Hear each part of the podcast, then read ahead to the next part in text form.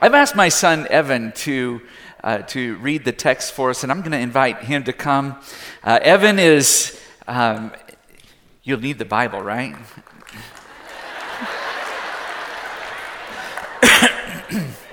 so, Evan is uh, our, our firstborn, Evan, and Gideon is his brother, and Lincoln is the, the youngest there. And Evan is about to start his senior year. So. I know that there are a lot of people probably today, and, and they're either going to watch it later if they do, or they may be watching it online, who are moving their kids into dorms this weekend. And um, I've been on the staff side of that procedure. And so next year we will be on um, where you are. But uh, Evan, I've asked to read the text this morning.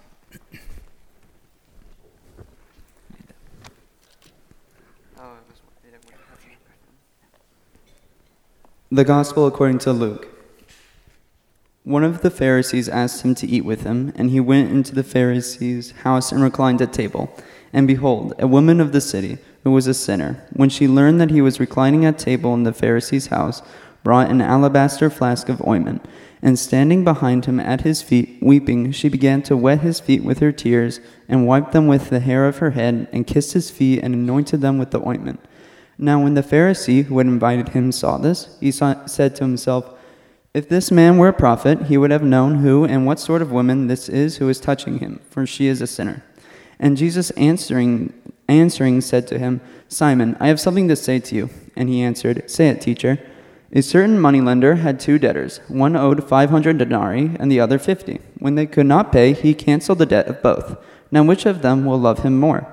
Simon answered, The one, I suppose, for whom he canceled the larger debt. And he said to him, You have judged rightly. Then, the, then turning to, toward the woman, he said to Simon, Do you see this woman? I entered your house. You gave me no water for my feet, but she has wet my feet with her tears and wiped them with her hair. You gave me no kiss, but from the time I came in, she has not ceased to kiss my feet. You did not anoint my head with oil, but she has anointed my feet with ointment. Therefore, I tell you, her sins, which are many, are forgiven, for she loved much. But he who is forgiven little loves little. And he said to her, Your sins are forgiven. And then, then those who were at table with him began to say among themselves, Who is this who even forgives sins? And he said to the women, Your faith has saved you. Go in peace. Thank you. Thank you, Evan.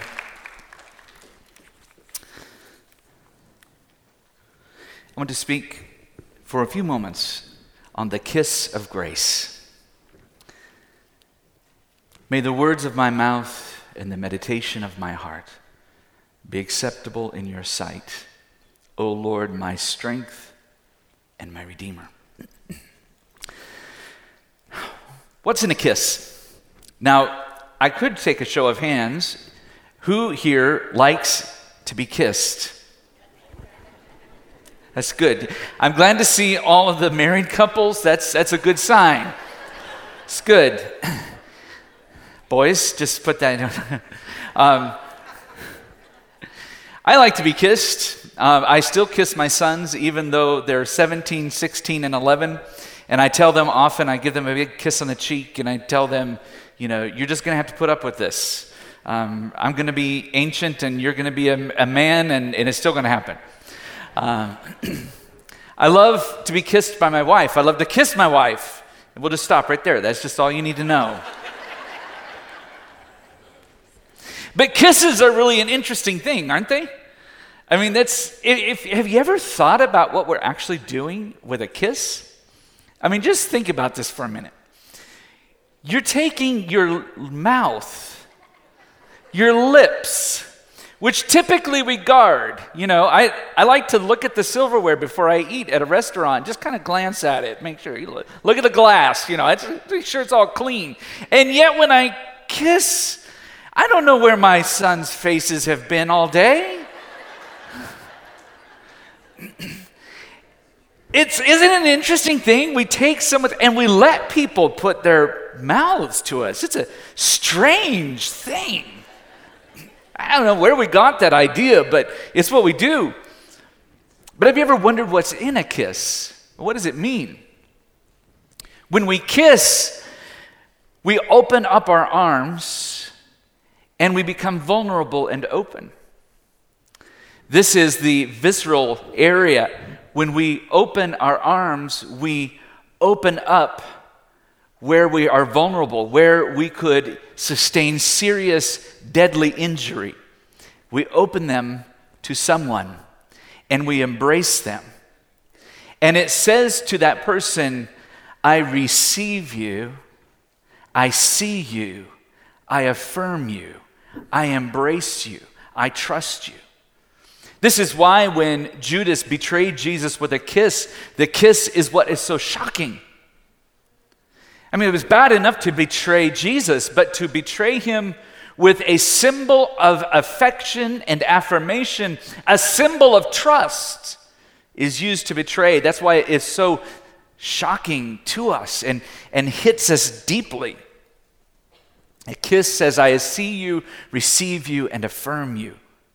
And in this story in Luke, which is one of the most touching stories of the gospel, and it's just, it, it Luke is a master storyteller, and he takes this account that he has researched. Luke tells us that he himself wasn't an eyewitness, but when he opens it up, he says, I, Hey, I interviewed people, I investigated, I looked into this in detail.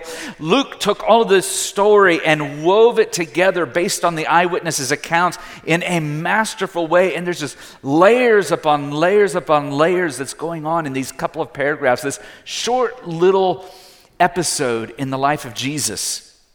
We find in this story, we find three kisses that take place. And the three kisses are each related to three scandals. And each scandal is prompted by what is seen and what is not seen. Now, let me set the backdrop of this story just very briefly. This takes place, of course, in first century Israel. Israel, as we know, the chosen people of God, God has said, I'll be your God, you will be my people, I will bless you, keep you, protect you. I just have some things here. Don't go after other gods. You know, be faithful to me alone, serve me only. Israel says, All that you have said we will do, then they didn't. Um, and before, you know, we judge them too harshly, we look at our own lives, right?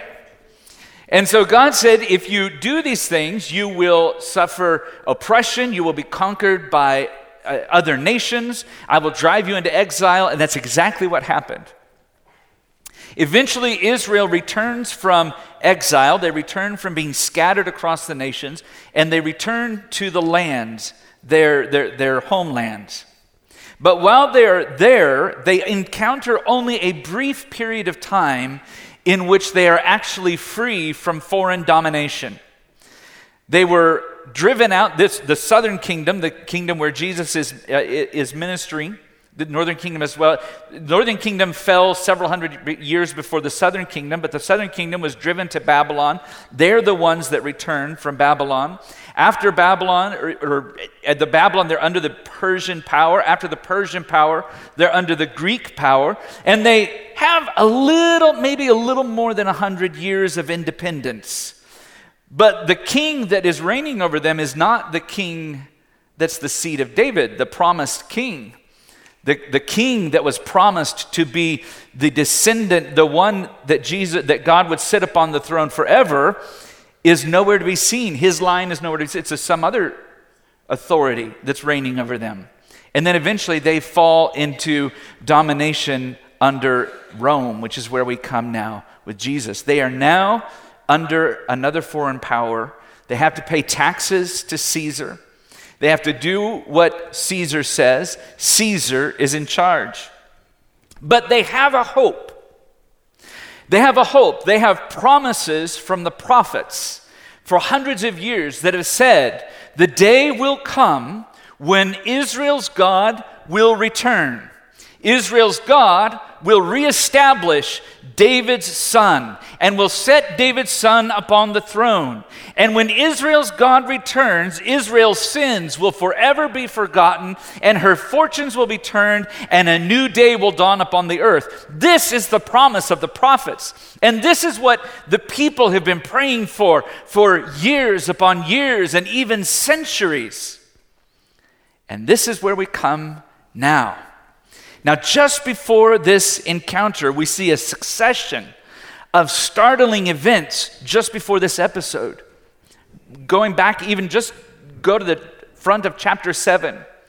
Jesus comes along and heals a centurion servant at a centurion's request, a Roman centurion, a representative of the dominant oppressive power, comes, asks for Jesus' help, and Jesus heals by the word of his power.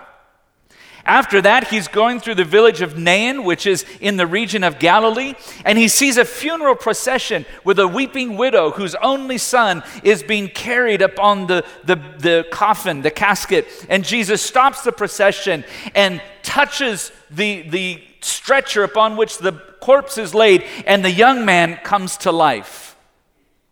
And then Jesus receives an emissary from the prophet John the Baptist. If you remember, John the Baptist is the one who said, I am the voice of one crying in the wilderness, prepare the way of the Lord, make straight in the deserts a highway for our God. The hills will be made low, and the valleys shall be made straight before the way of the Lord. This is the one that John said that baptized Jesus and said, I'm not worthy to untie your shoes. Why am I baptizing you? Jesus says, It is what must happen. And so John or Jesus is baptized, and the heavens open, and the dove descends upon Jesus. And John witnesses all these things, but John has a moment of despair when he is in prison under Herod, and he wonders, Is this Jesus the one? Because Jesus isn't doing some things that I thought. John is looking and he's remembering the words of the prophets that this Jesus would come and bring deliverance, but he would also bring judgment. He would also make things right in the world. And so he sends an emissary and says, I just need to know, I don't think I'm getting out of prison. Are you the one, or should we look for another? And I love how Jesus answers the question. He answers the question, he doesn't say yes or no. He says, Go tell John what you have seen and what you've heard. The dead are raised, the lepers are cleansed, the blind have their sight restored. And blessed is the one who is not scandalized by me. And they go and take the story back. What is Jesus saying? Jesus is pointing back to John and saying, John, you know the prophets. The prophets have said that when these things happen, you will know that God is establishing his kingdom upon the earth. The kingdom of God is entering, and things are about to turn around. And here we come now in this episode. Okay? So, what has happened is that a man by the name of Simon, who is a Pharisee, has invited Jesus to dinner. Now, notice in this passage that Luke really wants us to understand how important this man is because he tells us that Simon is a Pharisee three times. He says, uh, look, at, he's, um, look at the beginning there. He says, One of the Pharisees asked him to eat with him, and he went into the Pharisee's house and reclined at table. And later in the next couple lines down, it references again the Pharisee's house. A few lines down, the Pharisee saw this. Luke wants us to get something. I think we're getting the point here. Pharisee is something we should notice. Well, what's going on with the Pharisee? If you've been around church much, you know that we like to pick on them. they're, they're the people that gave Jesus lots of trouble. Um, they were kind of uppity. They were kind of uh, self-righteous, a little bit legalist, maybe. They kind of they had the things figured out. But what's interesting about Pharisees is that there are several different groups in the time that Jesus ministered. And I won't go into all of their different beliefs, but let me describe a few things about the Pharisees' beliefs. Number one, the Pharisees believed that everything from Genesis through Malachi was the inspired word of God. Not all the Jewish religious groups thought that. The Pharisees did. The Pharisees believed that there were such things as angels and demons. Not all of the Jewish religious th- groups thought that. The Pharisees did. The Pharisees believed that God's promises would be literally fulfilled, that what God has said, God would do. Not all the Jewish groups thought that, but the Pharisees did. The Pharisees believed that there would be a literal resurrection of the dead. The dead would rise again. Not all the Jewish groups thought that, but the Pharisees did. If I was to compare the Pharisees to a religious group in the United States today, a, what kind of Christians would I say the Pharisees most are like? Bible believing, people who take God's word seriously, expect God to fulfill his promises literally, look for the resurrection of the dead. Sounds like, okay. So, I think we, yeah, now that we understand the Pharisees just a little bit, now let's take a look at this picture. The Simon the Pharisee, fine, upstanding religious leader in the community, invites Jesus to have dinner with him. Jesus comes. This is probably a Sabbath dinner, kind of after synagogue. Man, it's just sounding more and more like us, isn't it? Right? I mean, how many are going out to eat after church today? So this is exactly the setting. You know, come on over to my house after synagogue. You know, okay, getting really similar. And so they come and they're reclining on the table at pillow at the table on pillows or maybe sofa-like things if if Simon was wealthy enough, which helps understand what is about to happen. Because you know we sit at tables with chairs, and I'm very grateful for that. But um, in this time, they would either get down on the, there would be mats placed and a table placed, and they would have pillows, and they would recline on that. Sometimes, if it was wealthy enough, you'd have little raised divans, uh, adopting a, a, a Greek custom that you would recline on. So your head would be towards the table. Everybody's got their heads in towards the table. Your feet are laying out behind you. That visual help, should help you understand why what is about to happen happens. Okay? Someone enters the scene. We don't know her name. Luke doesn't tell us her name, but he does tell us that she was a sinful woman. And while he tells us that Simon was a Pharisee four times, in this short passage, Luke tells us that this woman was a sinful woman three times. Over and over again, it's a sinful woman. It's a sinful woman. She's a sinful woman. We don't know what her sinfulness was. I know where some of your minds went, but we don't know. We don't know. It maybe could have been, but we don't know for sure. What we do know is that she was notoriously sinful. The community knew she was sinful. Her sin was a social one.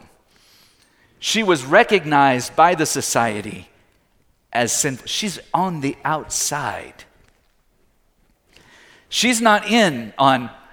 Everybody's looking for the kingdom to come, but we know that some people aren't going to get it because they are that kind. We know that there's going to be a move of God, but we're not expecting some people to get onto that move of God because they are, you know, sinful. She comes in and here we come to the first scandal the first scandal and the first kiss. She comes in behind Jesus and she stands behind his feet, and Luke says she begins to weep. Now, some commentators think that maybe she was intending to actually anoint the head of Jesus, which would not have been that strange. It's unusual, but not entirely that strange, particularly if someone recognized Jesus as a prophet or maybe the one sent by God. To have anointed his head would not have been that strange. But she stands behind his feet and she begins to weep profusely. And if you can just let this scene play out in your mind, the way that Luke says in the Greek here, I mean, this, she is weeping. She is, I mean, the tears are rolling so much that the tears splash down up on the bare feet of Jesus as she stands behind him. Jesus, with his head towards the table, reclined with his feet out behind him, she comes behind him. Luke says, and behold. Favorite phrase of Dr. Luke. And behold, what he says is this is something sudden, this is something unexpected. The sinful woman stands and her tears wet the feet of Jesus. And you can just almost see that she notices that she's wet his feet. She's got her tears on him, and maybe there's embarrassment there. So she takes her hair, she doesn't have a towel, she takes her hair and begins to wipe her feet.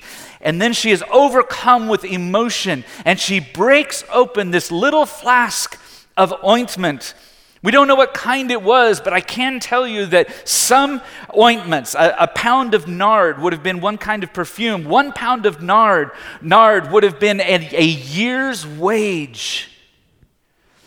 She breaks open this little flask. It's, oil, it's perfumed oil, and she pours it upon his feet and begins to kiss his feet, and they are scandalized. Now, uninvited guests at a banquet in this setting is not all that uncommon. The poor might show up, hang out at the door, hope to get some leftovers.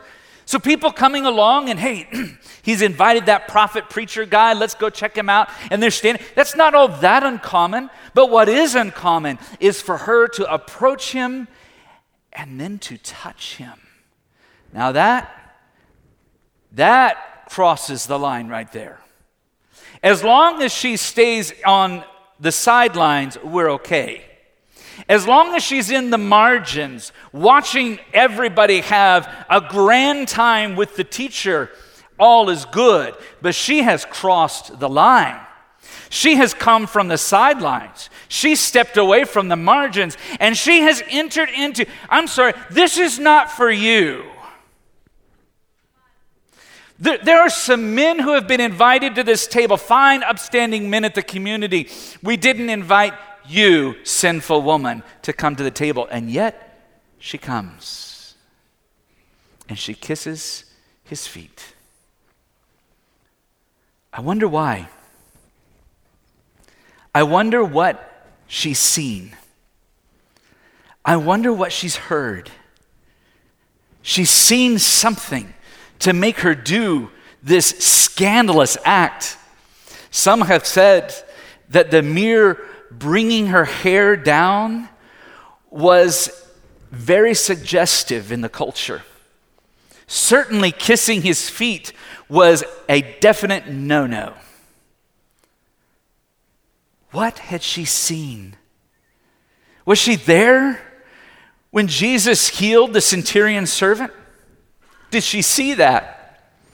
Was she in the village of Nain when she saw the young dead man raised to life? Did she see maybe one of the other episodes? Was she there when the emissary from John came and Jesus said, Look, the dead are raised, the blind see, the gospel is preached? Was she there? What did she see? I don't know exactly what it was, but something caught her eyes. She perceived more than what many others saw. This woman saw a series of outsiders coming from the outside into the middle of the situation and encountering the kingdom living power of God. And she saw that maybe, maybe if a centurion can get it on the kingdom, maybe if a dead man can get on the kingdom, maybe if a leper can get in the kingdom, maybe a sinful woman woman can too. And she comes and she kisses his feet. She worships and she worships scandalously. She doesn't care. I listen, she's like, I'm already known by everybody as a sinful woman. What else do I have to lose? What kind of dignity do I have to keep up? But what I also know is that I also know that this preacher from Galilee has been cleansing lepers and raising dead. And maybe this is my moment. And she worships scandalously. Don't ever let anybody push you to the sides and tell you that this is not your house don't ever let anybody push you to the sides and say this kingdom stuff is only for the privileged. Because the truth is, Jesus has flung the doors of the kingdom wide open. And he said to everybody, Come on in. So worship scandalously. I can't help but think of the song that was, was all the rage several years ago CeCe Winans. You weren't there the night he found me. You did not feel what I felt when he wrapped his loving arms around me. You don't know the cost of the oil in this alabaster box. She worships scandalously. But there's a second scandal, and it's a scandal of a kiss refused. Because there were people there not at all happy with what's happening, particularly the host. Uh, you know, who wants to have people mess up your party? Right? I mean, you work so hard, you have an image to uphold, you set everything up, and then people just come in and mess it up. And this is exactly what happens here. Simon is not pleased. And he stands there and he looks at this situation. He sees the woman doing this. The text says, And Simon saw this and said within him his heart, Now, if this man was a prophet, he would have known what kind of woman is touching him. Simon apparently has been looking for reasons to disregard Jesus. He's just been looking for the reason. I'm looking I'm looking for the reason to cut him out, to cross him off. You know, some you, you, he's a pessimist. Some people like, you know, look, look at things that half full, the glass is half full. They're looking for reasons to believe. Simon is looking for a reason to not believe. And he finds it. There's two things here. Number one, if he was a prophet, he would have known. God would have told him. He'd have seen. He's not a prophet. Secondly, no prophet of any standing would allow a woman like that to touch him, and certainly not in public. So Simon concludes he's not a prophet. And then Jesus, this is hilarious. Jesus says, Simon, I have something to say to you. And Simon says, Say on, teacher. Which is a little bit of a backhanded comment. In Luke's gospel, it's non disciples who refer to Jesus as teacher. And Simon has already concluded he may be a teacher, but he's no prophet of God. Say on, teacher. And then Jesus proceeds to reveal that he is a prophet by reading Simon's heart. He knows exactly what Simon has said inside. And he said, Simon, there's two, there, were, there was a guy a, a, a lender who had two people, one owed 50, one owed 500. It's equivalent to one owed two months of wages, another owed one and a half to two years of wages. And the lender canceled the debt of both. So, Simon, which do you think loved the most? Now, Simon knows he's caught. Jesus, the teacher, has flipped the tables. And he's read Simon's mail. He's revealed to Simon maybe there is some prophetic ability in Jesus. As he's read it out, and Simon says, Well, and the Greek bears this out great. He's like, Well, I suppose the one with the bigger debt. And Jesus says, Correct. You are right. And then he says, When I came to your house, I noticed a couple things. You didn't wash my feet. You didn't anoint my head with oil. You didn't give me the kiss of greeting. Now, these things were not technically things that Simon had to do. But if he saw a value in Jesus, he would have. You can get by with not doing these things, but you wouldn't do you wouldn't ignore these steps if you thought you had someone important. Jesus says, You basically, Simon, you have shown me no love. And yet, this woman has. And he says to Simon, Do you see this woman? It's an interesting phrase, isn't it? Of course he saw it. That's what brought Simon's whole issue up. Jesus is saying, Do you see?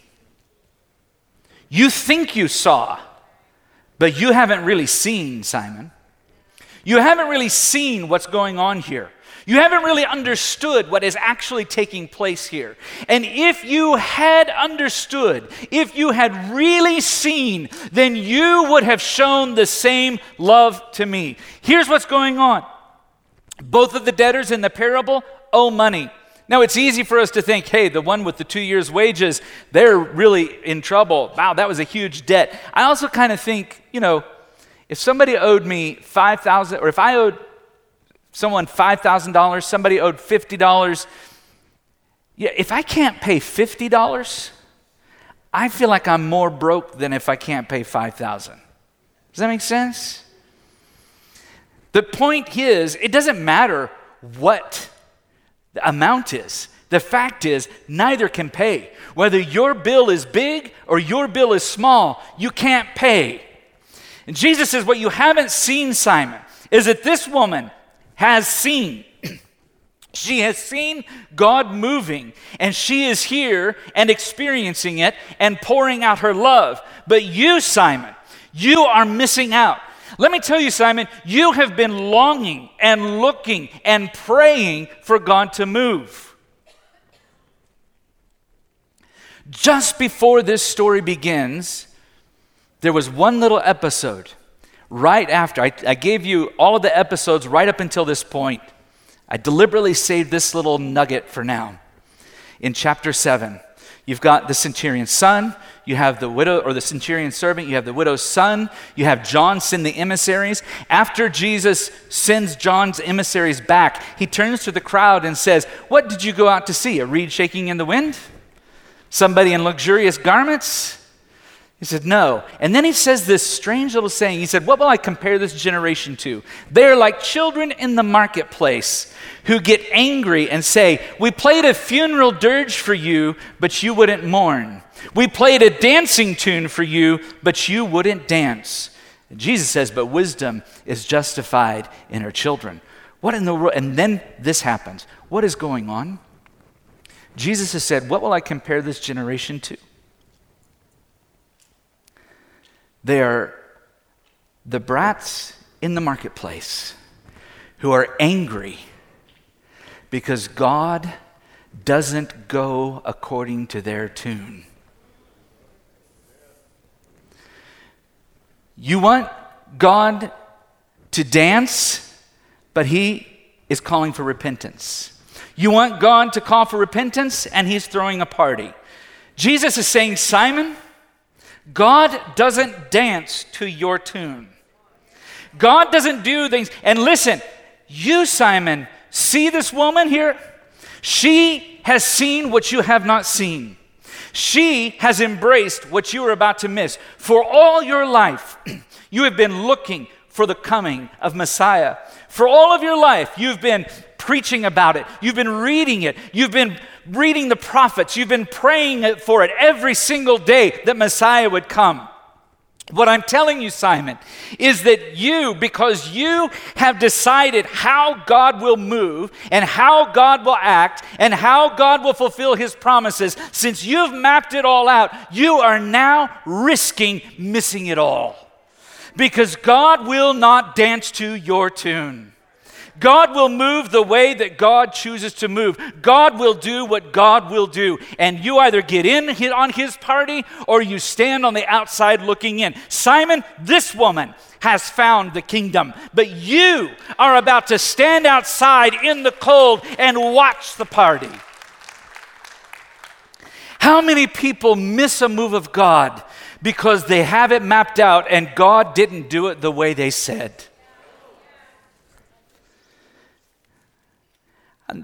I've been a part of a church, not here, a long time ago. Been a part of a church, been in a church where they had special rooms reserved for weddings that wouldn't allow prayer meetings. That the biggest complaints they had was after vacation Bible school when hundreds of kids came through the building and heard about Jesus and had the gospel preached to them, the thing you heard the most was how they put their feet on the back of the pews. That is an example of a church, of a people that are about to find themselves standing in the cold. Simon begins as the host of this meal, and Jesus is now saying, You're about to be in that cold. God is the host, and you're about to miss it. How many of us miss a move of God because it isn't the way we want it to be? And then Jesus, we come, looks at the woman, and we come to the final scandal, the final kiss. And he says, Her sins that were many have been forgiven. And this is why she loves so much. This is why she loves so much.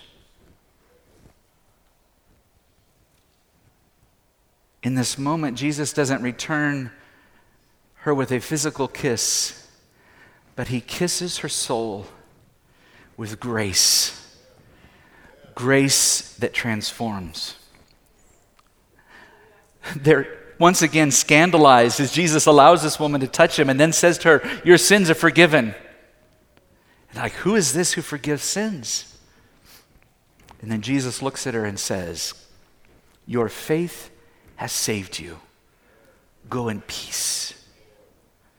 And peace, as we know, for the Jews, wasn't just an absence of conflict, it wasn't just a stillness, but it was a, a special word that had a whole lot of meaning carried in it. It was a word that meant wholeness, security, everything present, nothing missing. Jesus looked at her and gave her the kiss of grace that transformed her soul. He said, You saw the kingdom. You believed that the kingdom could be for you. And guess what? It is. Go your way. I believe this morning that there are some of you who are standing on the edge of something that God wants to do in your life. You're standing on the threshold and you're wondering if the kingdom can be for you. And what I want you to know is that Jesus says, Yes. Jesus says, Yes, the kingdom is for you. The doors have flung wide open. It doesn't matter where you've come from, it doesn't matter where you've been, it doesn't matter where you've been through, it doesn't matter what happened last night or this morning. The kingdom is for you.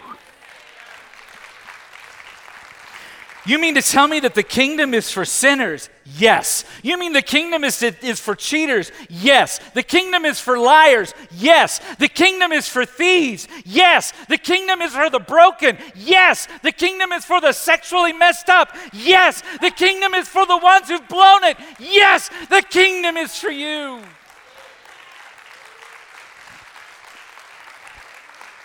But what about the snobs?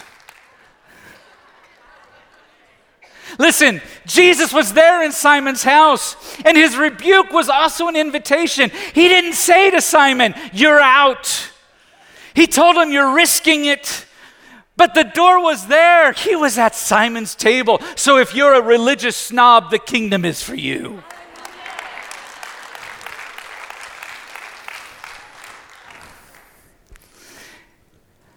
Go in peace. Can you believe? Can you believe that the kingdom is for you? If you can believe, then you can receive the kiss of grace that changes your life. Would you stand this morning?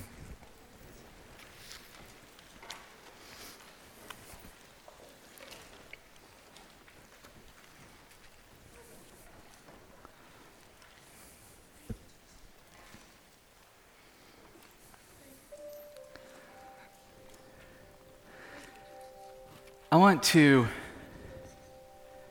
extend an invitation into the life giving, free flowing kingdom of God to three different people this morning. The first is for people who maybe identify with the sinful woman. And whether you, you, may, you may have people that know all about it, or maybe it's just you. But in your heart this morning, you say, I, I am a notorious sinner. Notorious. Sometimes I think it's the only thing I've actually done well is send it up. I know the feeling.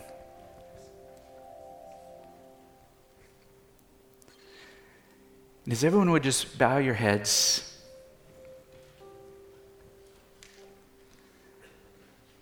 I want you to fix in your minds this scene as Jesus is at the table. And you stand there feeling all of your condemnation and wretchedness.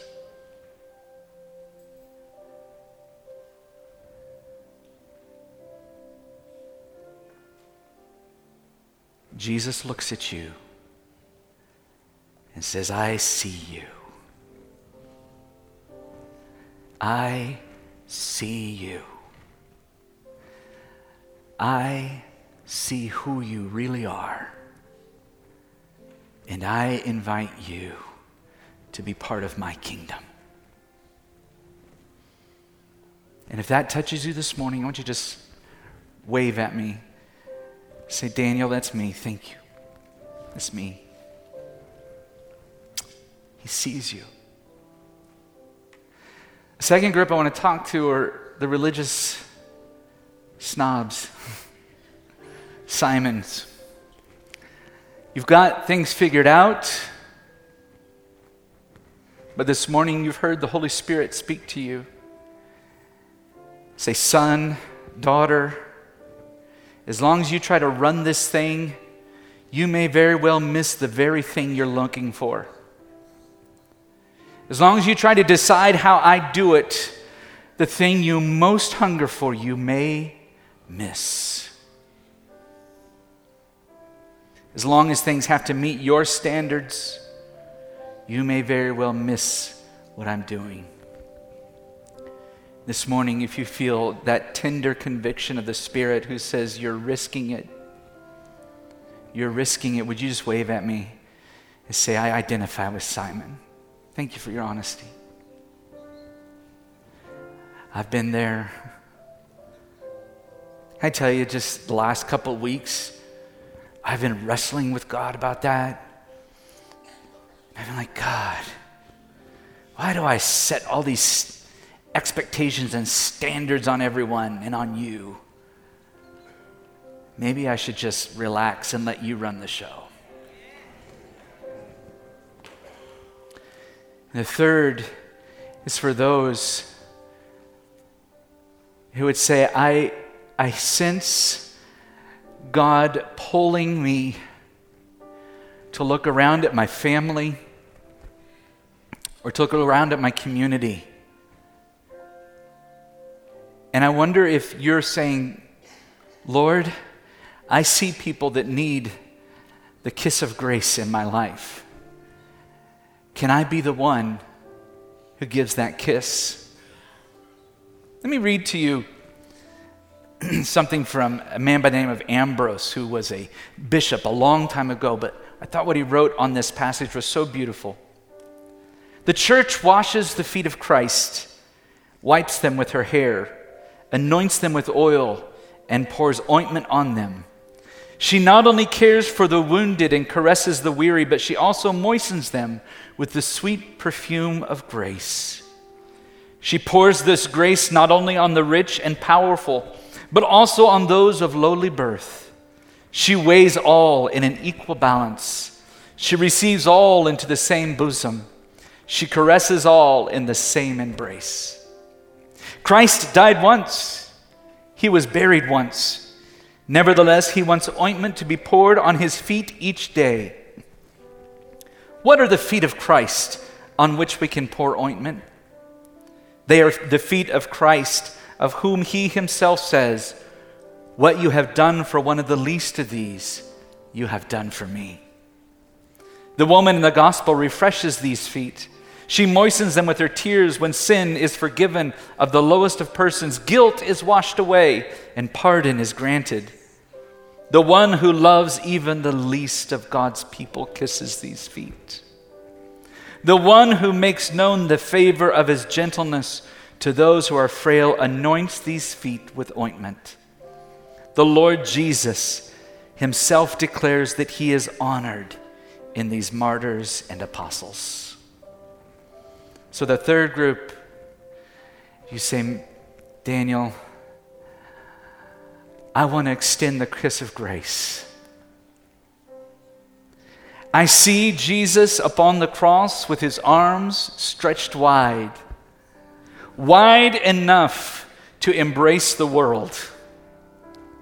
There, my friends, on Calvary's cross, God extends the kiss of grace as he stretches his arms to embrace a world and kiss with grace that transforms. And he says to us as a church and as a people in this city, in Fort Worth, in this area, he says, Join me and stretch wide your arms and trust me and kiss this city with grace. So, Father, I lift these three people before you. Those of us who, God, we're notorious sinners. We know it, our family know it, the world knows it, heaven knows it. And God, I pray that right now, as they turn to you and they ask for you to cleanse them, to heal them, and to become Lord of their life, I pray that over them would flood a washing of your presence, a magnificent wave of grace, a sense of your forgiveness as they are right now released from every burden of guilt and shame, knowing that they are seen by the King and embraced. And I pray also the same for us religious snobs. Forgive us, Father. Forgive us for trying to control the show and make it our own way. Have mercy on us and let us too, like the sinful woman, let us be washed clean. Let your wave of grace roll over us and drive away that tendency to seek to control and raise those expectations and let us just flow in the kingdom. And for all of us, that this house of mercy, the Bethesda Community Church. And here I want everybody to just, as we close out, just I want you to, as best you can, I know there's people around, but just stretch your arms wide. And I want you to join Jesus in embracing this world, embracing your family, your friends, your neighbors, your neighborhood, your school, your community, this city. Embrace them with the love of God and with the kiss of grace this morning.